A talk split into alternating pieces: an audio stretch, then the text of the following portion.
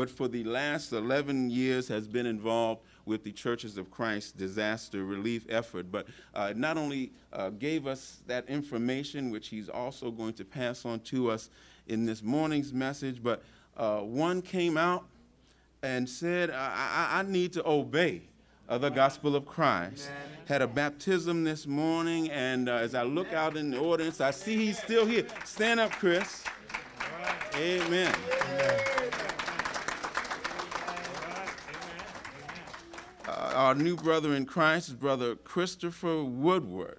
Uh, he said he was out on the parking lot, and, and I don't know, something just dragged him back in here. And said, I need to obey the gospel of Christ. So we're grateful for uh, God just blessing him with that desire to do so.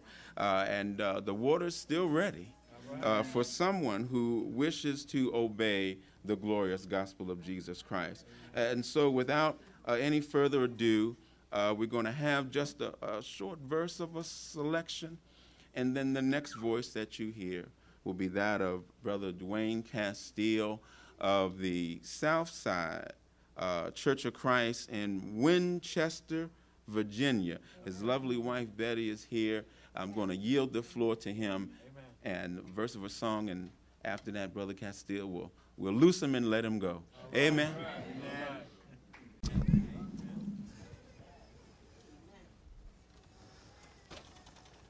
Oh, thank you for allowing me to come and be with you today. Betty and I are delighted to have the opportunity to be back in East Baltimore and to worship with you, be able to present a lesson, be able to inform you about Churches of Christ disaster relief effort. Two things I want to mention before I forget them. Uh, one is put your contribution in that white envelope first. Don't take anything out of it to put in the brown envelope. Do what you can for the brown, but don't rob the white one to do it. Uh, because your first responsibility is, is, is here at home. The other thing, for all of you seniors, and I'm not talking about senior high school, senior college, I'm talking about all of us old folk. Uh, on October the 22nd, I think you've probably gotten two mailings on this, but I thought, well, I better mention it. On October 22nd, the Southside Church in Winchester is hosting a Seniors Day. We have ladies' days, we have youth days, we have men's retreats, and the old folks have been overlooked. And so we're going to have a Seniors Day on October 22nd. Brother Rupert uh, is going to preach a couple of classes. Brother Mike Anglin from Silver Springs going to teach a couple of classes. We've never done this before. It's a trial and error, and you'll get another mailing with an RSVP date on it. And uh, if you're going to come, you better say we're coming. Uh, because we want to be prepared for ever how many people are going to be there that day. Another thing I forgot to mention this morning is if you're in Nashville, Tennessee, anytime, down there for any reason, if you have some free time, Monday through Friday from 8 o'clock in the morning to 4 o'clock in the afternoon, come by our facilities and visit. They'll introduce you to the staff, they'll show you through our some 86,000 square feet of facilities, and if you've got a little more time, they'll find something for you to do. They'll put you to work. And in connection with that, on the table out in the foyer, are some materials about us. There's some DVDs out there. They're about seven and a half minutes long. It basically tells you how we operate, and if you will take that and watch it and then pass it on to somebody else. If you want to make copies of it, that's okay. I spoke someplace and a man come up and he said, Is it okay if I make 200 copies of this? I said, Sure it is. He said, Well, I have family and I have friends that live other places they need to see this. So you can make copies if you like. Printed material, this is also information about us, uh, when we started and how we operate, uh, just other, and some of the people that work with us. The blue sheet is a summary of what we have done the first six months of this year. We update these every month. It's broken down state by state, what the community was, the township we went to, what church we sent the supplies to, uh, what the disaster was, uh, a lot of facts and figures. It's all summarized on the front page. 173 shipments of disaster relief supplies to 46 townships working with congregations in those towns in 15 different states. Total value $7 million. Last year we did $6 million for the whole year. So disasters have been a little bit worse the first six months, and we still have, you know, five more months to go, plus whatever we've done this particular month. There's also our quarterly newsletter has just additional information in it. Uh, if you'd like to receive this through the mail, there's a sign up sheet on the table. If you're a computer person on the internet, our website is on the bottom of the green box, and the newsletter is on our website. And uh, information about our Facebook page this year. We have 9,500 plus people who have liked our web, our Facebook page, and I'd like for you to go there and say you like it too. Then every time we put something on it, you'll be aware of it immediately.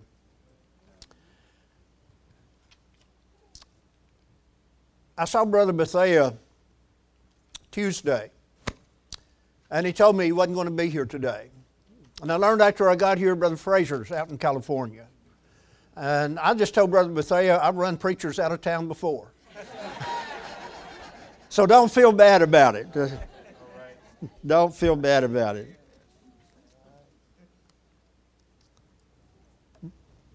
Brother Jeff, is there a quitting time?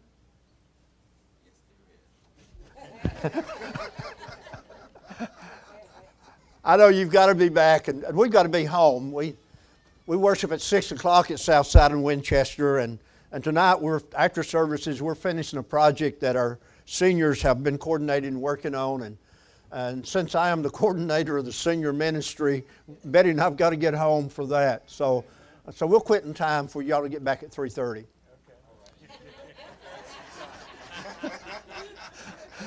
the text that was read for us from Luke chapter 10, a text that you've read many, many times.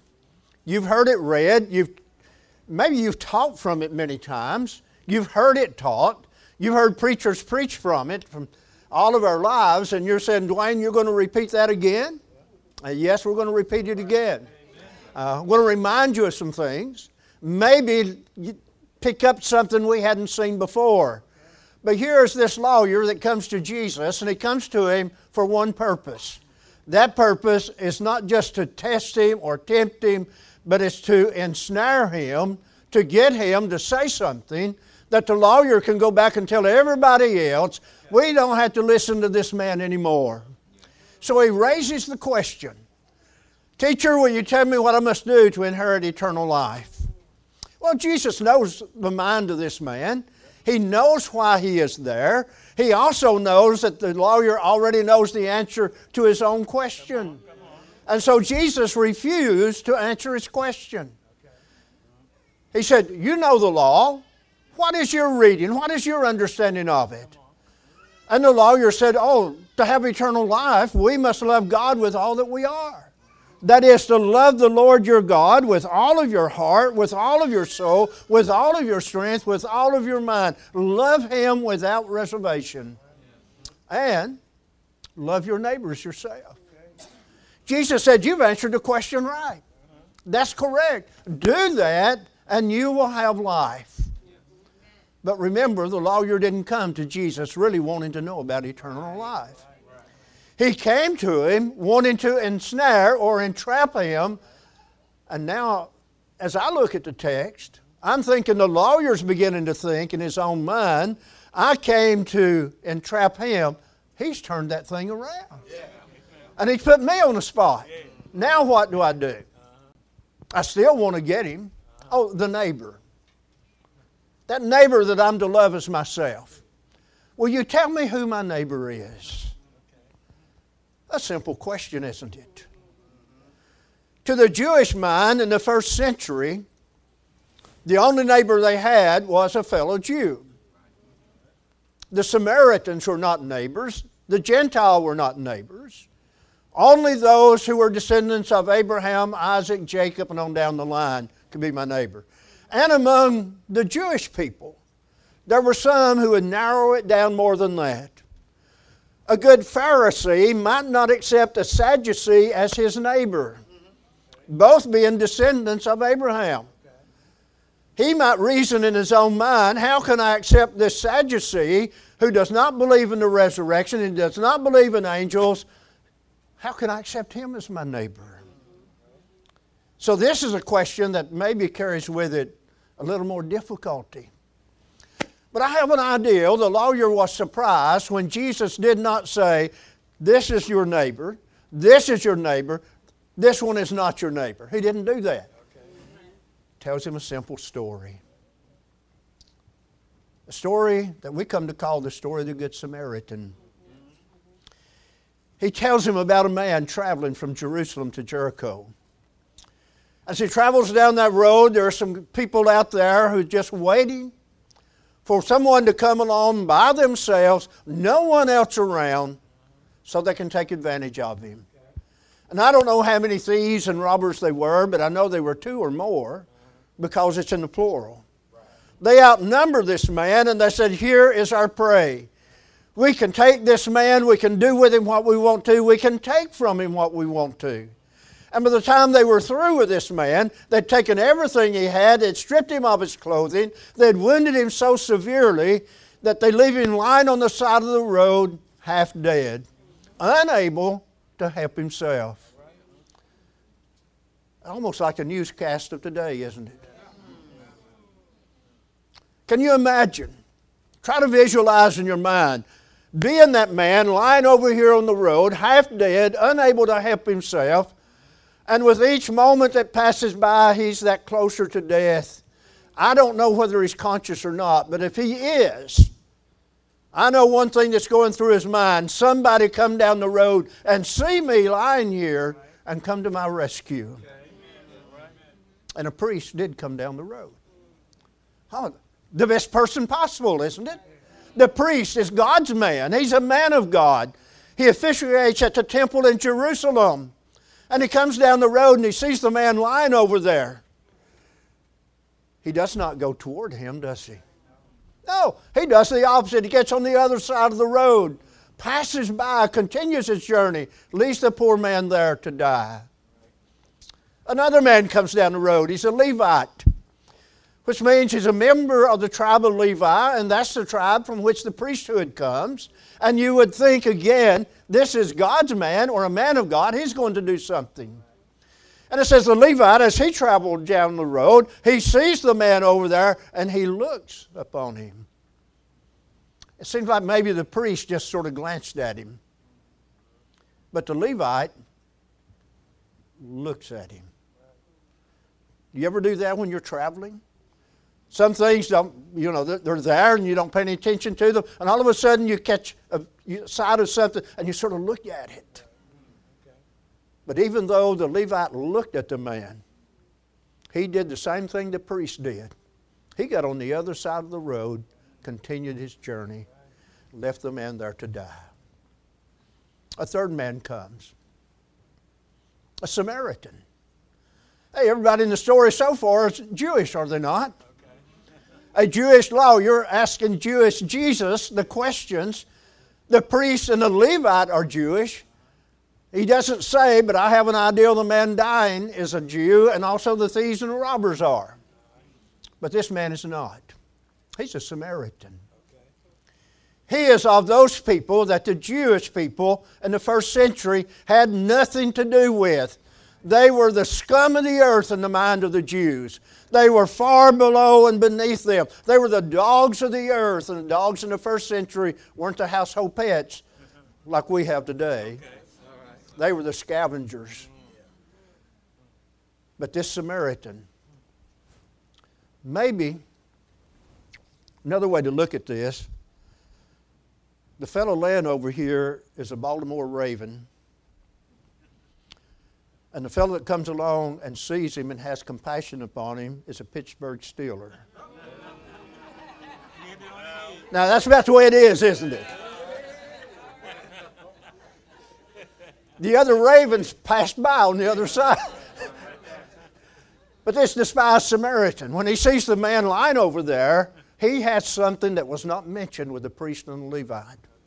He has compassion upon him. And because he has compassion, he doesn't get on the other side of the road and pass by. He goes to the man, he administers first aid, binds up his wounds, pours on oil and wine, puts him on his own animal, takes him to an inn, continues to take care of him that day and that night until the next day.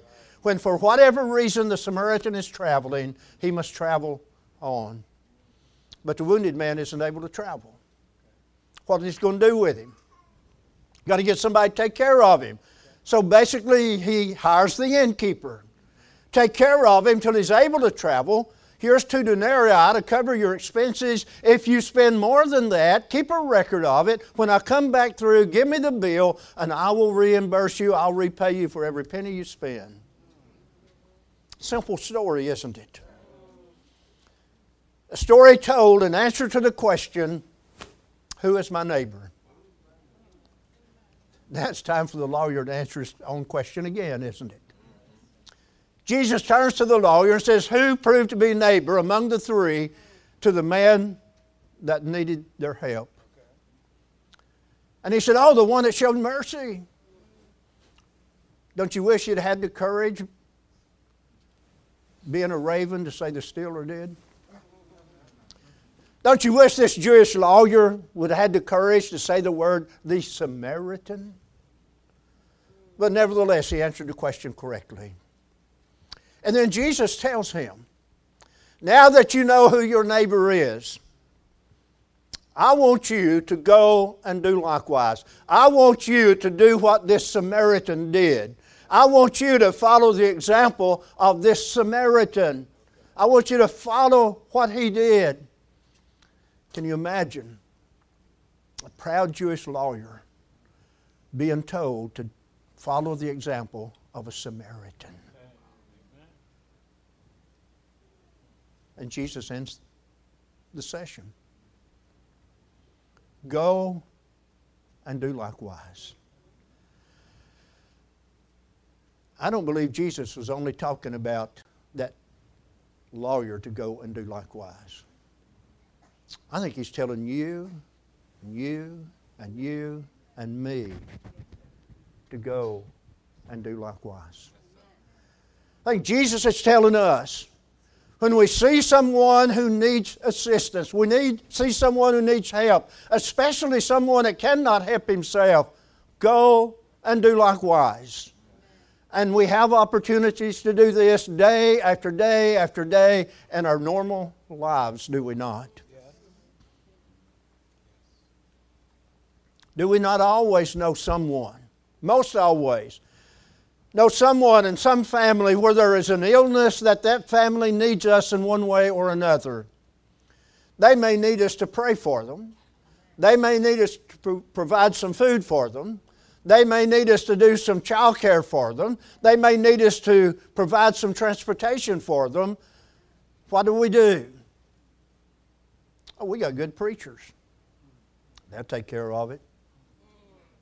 Well, we have good preachers and they're going to do theirs, but it doesn't excuse us, does it? Amen. Are we going to pass by on the other side? When death strikes a family, what are we going to do? Similar situation. Family needs a lot of things during that time. Are we going to try to be one who is a neighbor? Or are we going to pass by on the other side? When tragedy comes, You know, I, I, didn't catch all of it this morning, but I had a bulletin on my phone when I got up shooting in Texas. It seems like every day there's a shooting somewhere. Somebody's being shot, or a group of people are being shot. If we lived in those places and we knew those people, what would we do? Would we minister to them or pass by on the other side? Even though we may not live there, do we pass by on the other side or do we get on our knees and do some praying? You know, we have opportunities every day to be a neighbor, to help someone who needs us, who needs someone to come and provide assistance and show that they have the love of God in their heart and they love them regardless of who they are. The amazing thing about this Samaritan was he didn't know that man over there. Probably never seen him in all of his life. But what he saw was a person who needed him, and he went to him. Well, we could preach on that the rest of the day, but I want to switch it a little bit to disaster relief.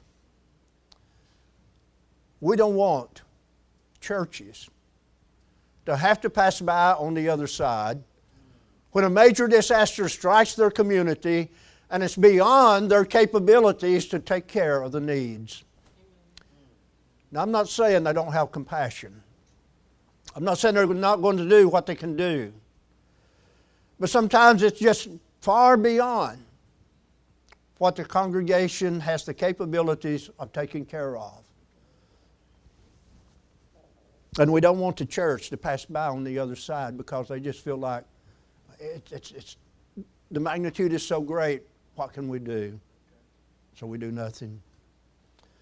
Joe Dudney told about a church he contacted where there was flooding in a town and said, uh, You know, we can send you a 53 foot trailer load of relief supplies. And, and they just said, We don't, don't really have an interest. And he said, Well, what are you doing to help the people? I said, We're not doing anything. What do you plan to do to help the people? Well, we really hadn't planned to do anything. We'll send you already paid for a trailer load of relief supplies if you want to help the people in your community. You see, we don't want churches not to be able to be out there. We want churches in those times especially in those times, to show compassion, to show mercy, to show love, to show that we really want to help our fellow man whenever we can. I challenge you sometime. Take time and go back through the Gospels Matthew, Mark, particularly Luke and John, and see how often Jesus does something for other people.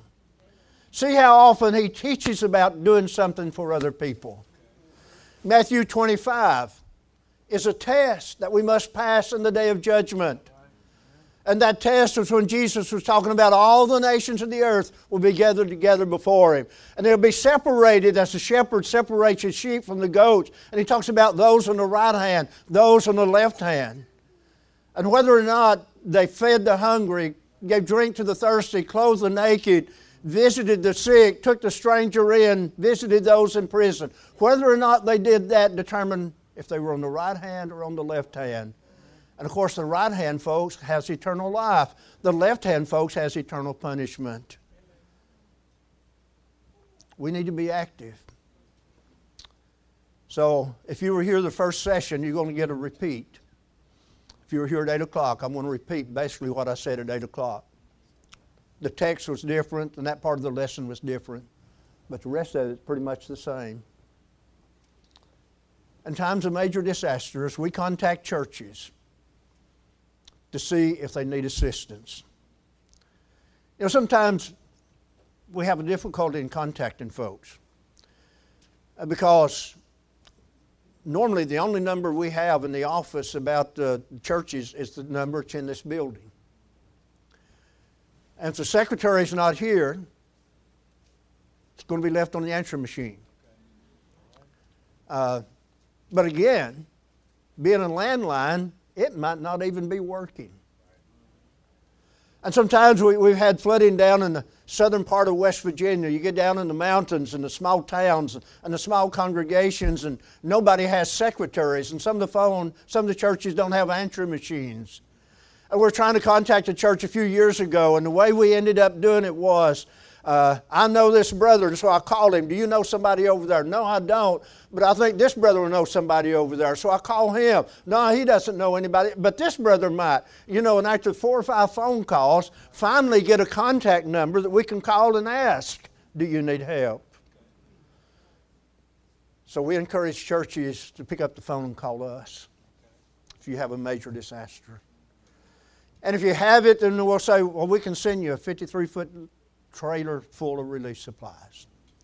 We can have that on the road within 24 hours or less from the time we contact the church.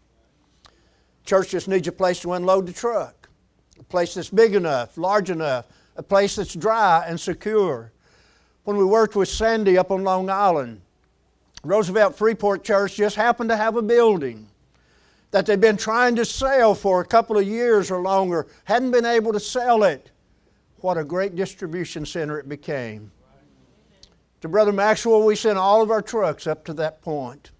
Then all the other churches on Long Island came with their box trucks and loaded up from there and went other places.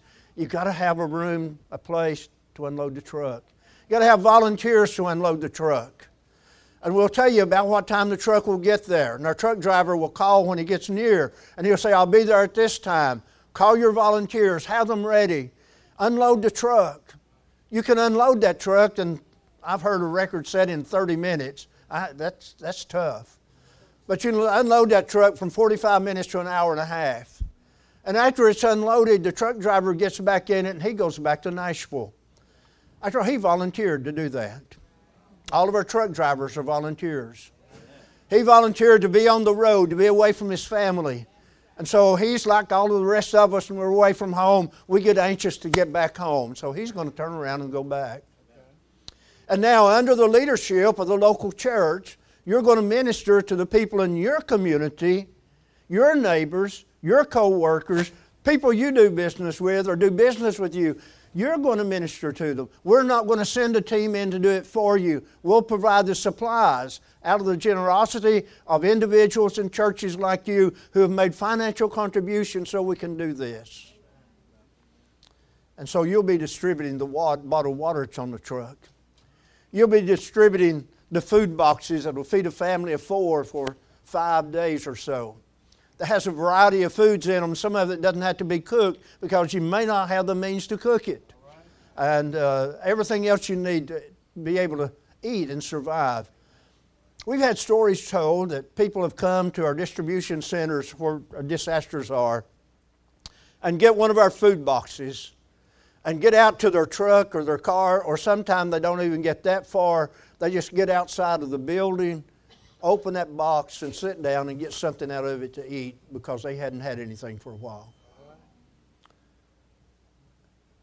One of the ladies was talking to, to Betty, my wife, after this morning's services, and said another thing that a lot of people don't realize is when these major disasters happen, it's not just homes that are destroyed, but it's businesses. And sometimes those businesses don't come back. They don't rebuild. And how many lose their jobs? And he said, those who lost their houses, and the people who still had the houses to rent or were able to repair some real quickly to rent, all of a sudden, does the rent go down to help people? It goes up. So we want to do all we can to help folks. It's a struggle. Recovery is a long time ordeal. But along with the bottled water and the food boxes, and where'd your baby go?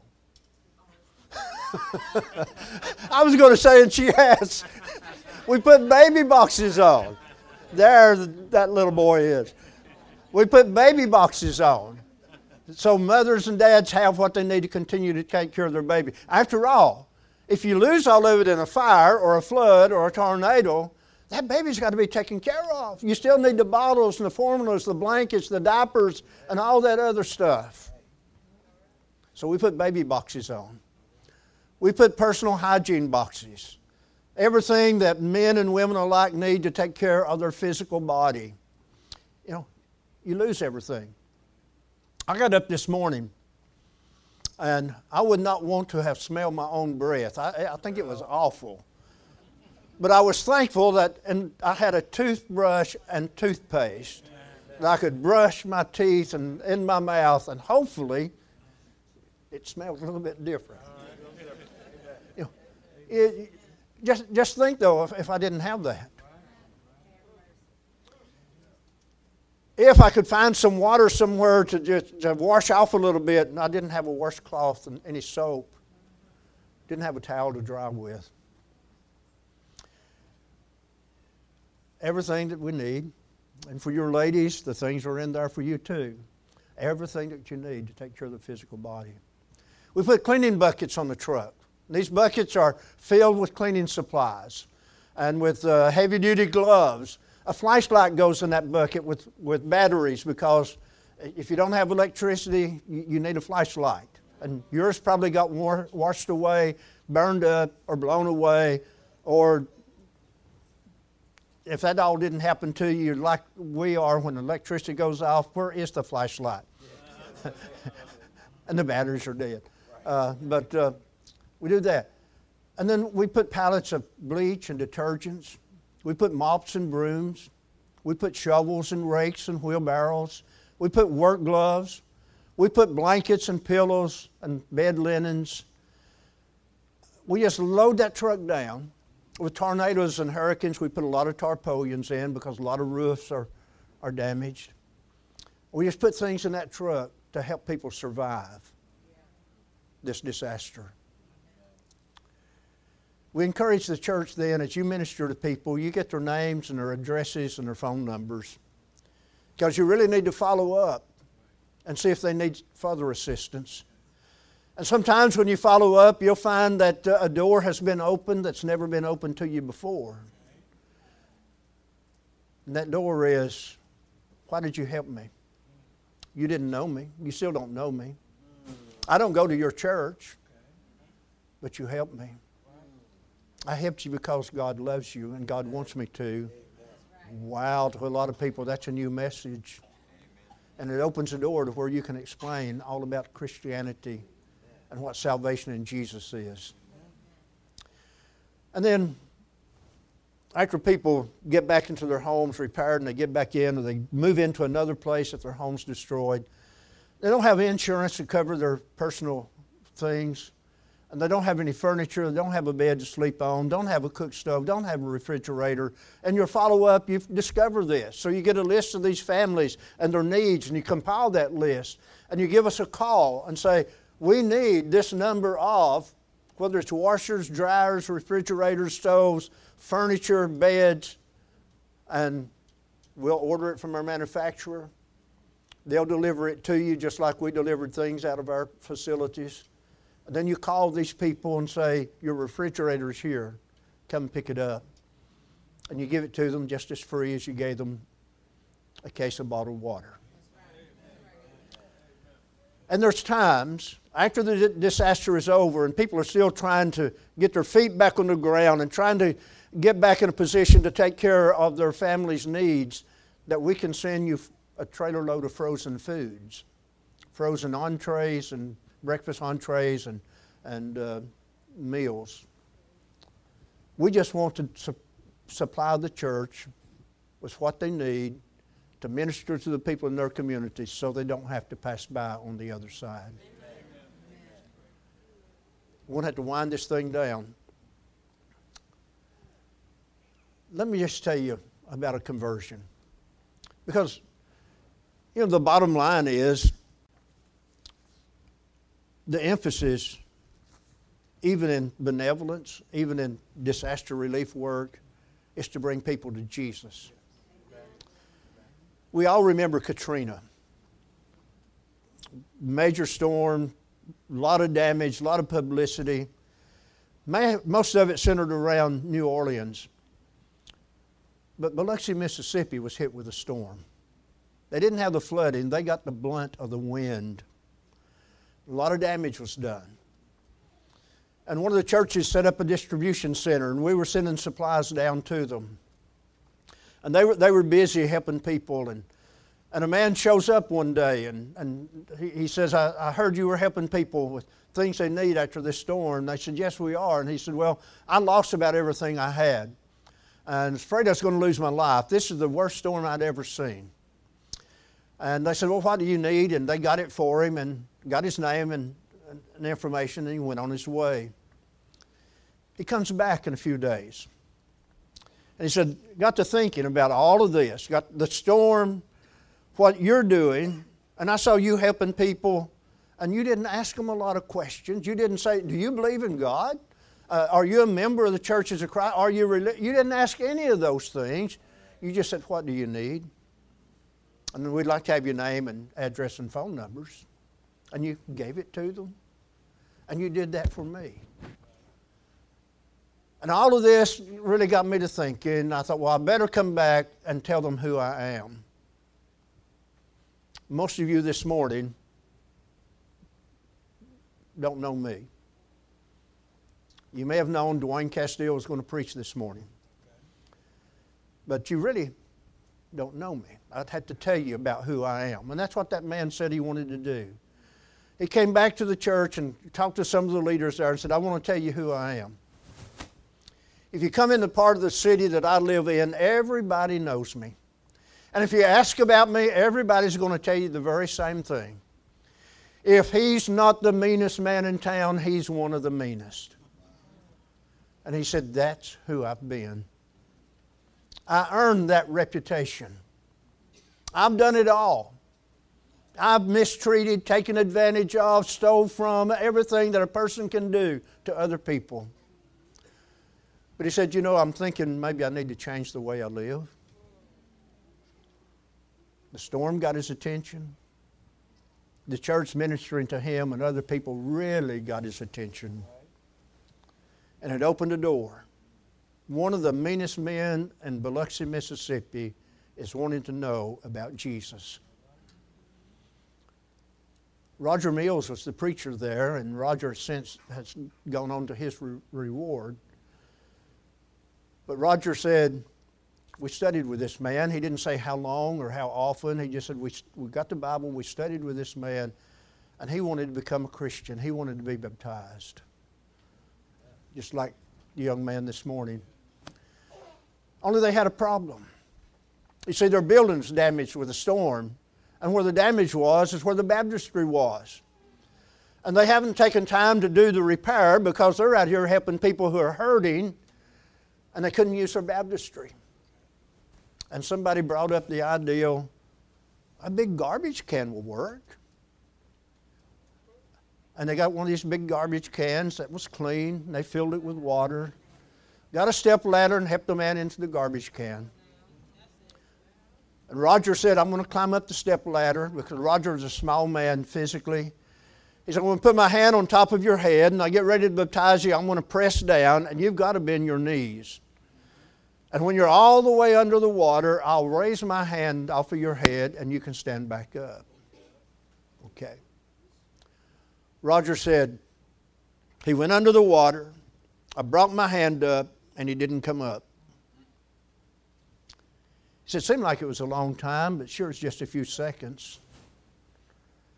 But when he did come up, Roger said, Why did you stay under the water so long? He said, Didn't I tell you I've been a very wicked, sinful man? I wanted to make sure all of my sins are washed away. Now, that was in 2005. I talked to Roger probably three or four years ago. And Roger had retired and moved to northern Alabama. And I said, Tell me about the man. He said he's still faithful, serving the Lord in that congregation. Now, over Katrina and all the other storms of that year and all the other disasters, we probably sent $30 million worth of relief supplies down on the Gulf Coast. But you know, if that man was the only one converted because the church took some of these supplies and ministered to his need, it was worth every dollar of it. Well, I've probably spoken longer than I should have. Again, thank you for letting me come. Thank you for letting me share with you a little bit more about Churches of Christ disaster relief effort. Thank you for being willing to make this day possible to where you've given the opportunity to give an extra for this work. And we truly thank you for that. But I can't sit down without saying, maybe, maybe somebody here that doesn't belong to God, that's never given their lives to Him. They've never accepted Jesus. They've never confessed His name as the Son of God. They've never repented of their sins. They've never been buried with Him in baptism. If that's you, then do what the other young man did this morning.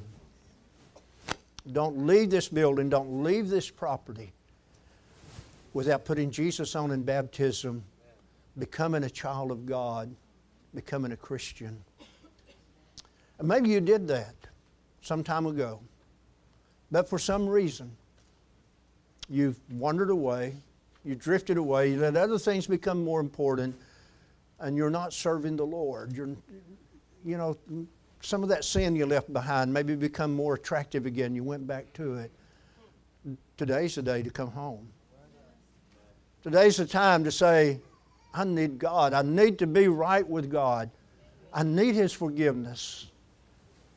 If you need to answer the invitation of Jesus, will you come while we stand and sing?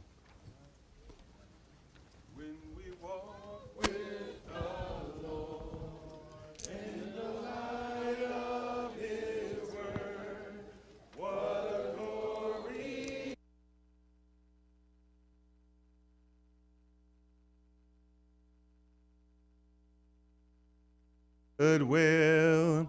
He